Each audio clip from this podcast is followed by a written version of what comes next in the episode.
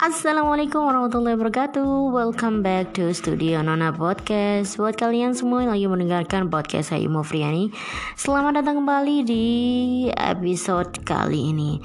Nah kali ini aku pengen berbagi cerita dan berbagi pengalaman Gimana rasanya jadi mahasiswa tua Mak jadi mahasiswa tua, jadi mahasiswa tua, jadi mahasiswa tua. Hmm.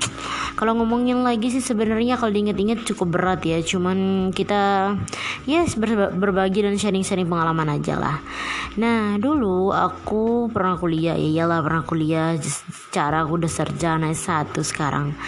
Aku sarjana S1 dengan kurun waktu kurun waktu yang udah cukup lama ya dengan durasi yang sebenarnya harusnya 4 tahun kan tapi aku menyelesaikan kuliah aku di S1 itu sepanjang asik sampai 6 tahun. Nah akhirnya karena itu aku banyak banget ngalamin hal-hal yang sebenarnya nggak diinginkan dalam kehidupanku. Iyalah siapa yang mau hal buruk terjadi gitu kan. Nah, aku pengen berbagi cerita gimana rasanya. Rasa yang pertama adalah aku hmm, sebenarnya sedih banget karena ternyata uh, doktrin gimana ya statement yang bilang atau judgement yang ada di lingkungan kita mengatakan bahwa kalau udah telat lulus mah pasti nggak sukses gitu. Atau kalau telat lulus mah pasti males. Atau kalau telat lulus mah pasti udah beradul banget gitu. Nah pas aku di kampus kamu tahu eh kamu lagi kalian tahu nggak sih guys? Aku jadi mahasiswa tua. Yang pertama hal yang aku rasain itu ya aku jadi bahan perhatian. Setiap di kelas aku jadi bahan perhatian ditanyain kenapa nggak lulus kemudian why you late dia pokoknya kenapa telat pokoknya kenapa ya pokoknya kenapa masih duduk di bangku sini sedangkan teman-teman kamu udah lulus gitu. Sering banget ditanyain kayak gitu. Dan untungnya untungnya aku tuh bukan tipe kal orang yang males untuk uh, belajar dalam artian kalau misalnya udah tahu diri nih ya udah mahasiswa tua artinya aku harus lebih banyak baca buku. Dan ketika masuk kelas aku harus nyambung dalam hal diskusi dan komunikasi bersama dosen dan adik-adik kelas gitu. Soalnya aku nggak pengen kelihatan kayak orang goblok saat masuk kelas udah telat goblok lagi gitu kan. Nah akhirnya aku belajar dari situ uh, aku Iya belajar tahu diri aja sih sebenarnya ya.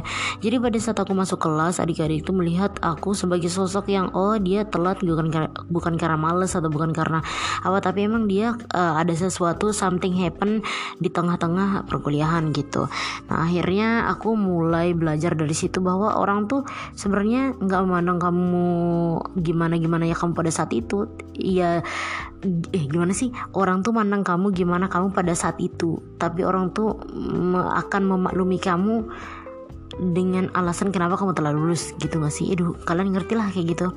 Nah, terus yang kedua adalah dulu nih ya, pas awal-awal aku semester 1, semester 2, semester 3 sampai semester 4 lah ya.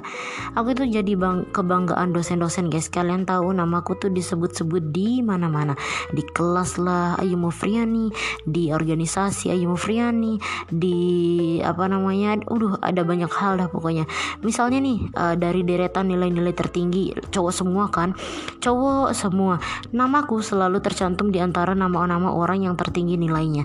Dan dosen-dosen selalu mengenal aku sebagai mahasiswa yang ya cukup pinter lah ya. Tapi kemudian uh, something happen di tengah-tengah aku kuliah dan akhirnya aku harus telat lulus dan kalian tahu reaksinya dosen-dosen kayak gimana. Dosen yang dulu sering nyebut namaku, nyapa aku, terus ngebanggain aku, bahkan aku sempat maju di depan forum dulu dan lain sebagainya memimpin diskusi. Akhirnya mereka buang muka, boy, kayak seakan-akan gak kenal gitu dan akhirnya kita pun uh, bisa menyimpulkan bahwa ketika kamu sukses ada banyak orang yang menghadap ke arah kamu. Ada banyak orang yang akan hadir dalam masalah masalah-masalah kamu. Jadi bakalan banyaknya bantu lah, banyak banyak lah. Pokoknya kamu gak akan kesepian lah. Tapi saat kamu ada di saat-saat terpuruk kamu, semua orang yang kamu pikir peduli dengan kamu itu ternyata bullshit mereka tuh mereka semua tuh nggak ada yang peduli sama kamu saat kamu berada di titik terendah. Saat aku di titik-titik terakhir aku pas mau wisuda itu udah paling genting banget. I'm not I don't care about anyone who cares me. Because them gitu. Jadi karena aku dulunya peduli dengan orang-orang yang peduli dengan aku kemudian mereka kabur dari aku saat aku punya masalah yang dulunya aku peduli aku bahkan sama sekali nggak tahu dan bodoh amat dengan orang-orang di sekitarku. Akhirnya pada saat itu aku pun tiba-tiba menjadi introvert. Kebayang guys? Aku tuh anak organisatoris yang uh, ngomong di mana-mana yang terkenal di mana-mana yang pinter banget ngeluarin pendapat diskusi dan lain sebagainya dikenal dosen dan lain sebagainya tiba-tiba aku mengurung diri hanya karena kejadian itu gitu. I'm not happy anymore gitu.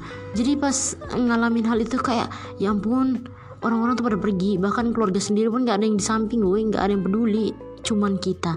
Hanya kita pada saat kita ada di titik terendah. Dan juga pada saat jadi mahasiswa tua hal yang paling bikin kita kecewa adalah pandangan orang tuh satu ke kita. Jadi pada saat kita telat lulus pandangan orang tuh cuman mikirnya kita males dan gabut buat kuliah.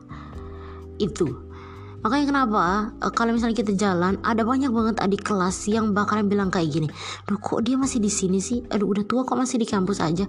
Kok masih kuliah aja sih? Kok kok kok kok, kok. aduh, ada banyak banget pertanyaan yang nggak bisa kita nggak bisa kita jawab dengan dengan mulut gitu karena otak mereka tuh udah buntu gitu jadi makanya kalau aku ketemu sama adik kelas yang bilangin aduh kok dia telat sih kenapa sih kok bisa sih dia telat aku selalu bilang uh, setiap orang tuh punya cerita berbeda setiap orang punya kisah berbeda. Kamu nggak bisa ngejudge orang hanya dari dia telat tulus.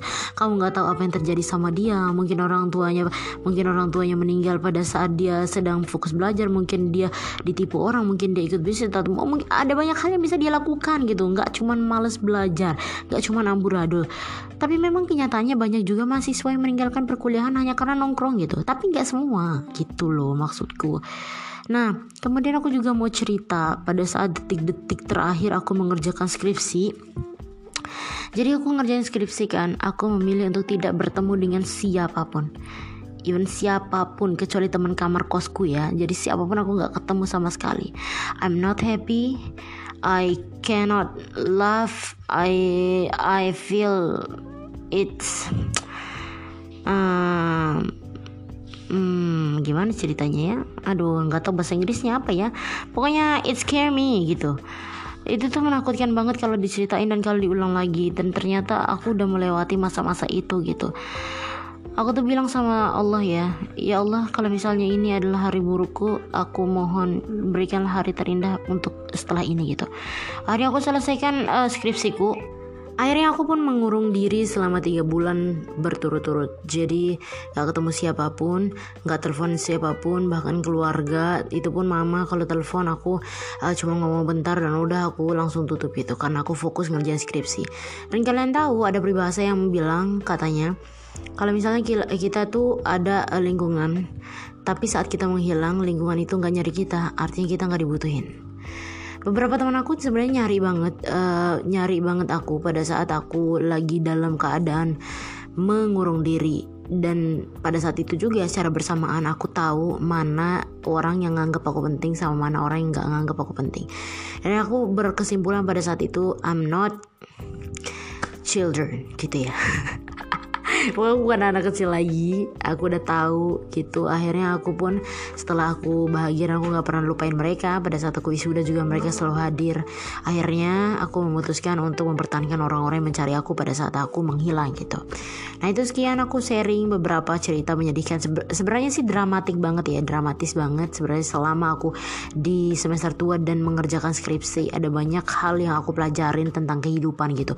Ternyata semua tuh nggak semudah yang kita pikir seperti kita kita kayak anak kecil gitu. Apa-apa itu dianggap enteng apa-apa tuh dianggap kayak gampang aja gitu. Ternyata ada beberapa hal yang harus kita selesaikan dan kita hadapi gitu. Hmm thank you for listening me guys. Thank you very much. Uh, jangan lupa untuk share ini ke teman-teman kamu. Wassalamualaikum warahmatullahi wabarakatuh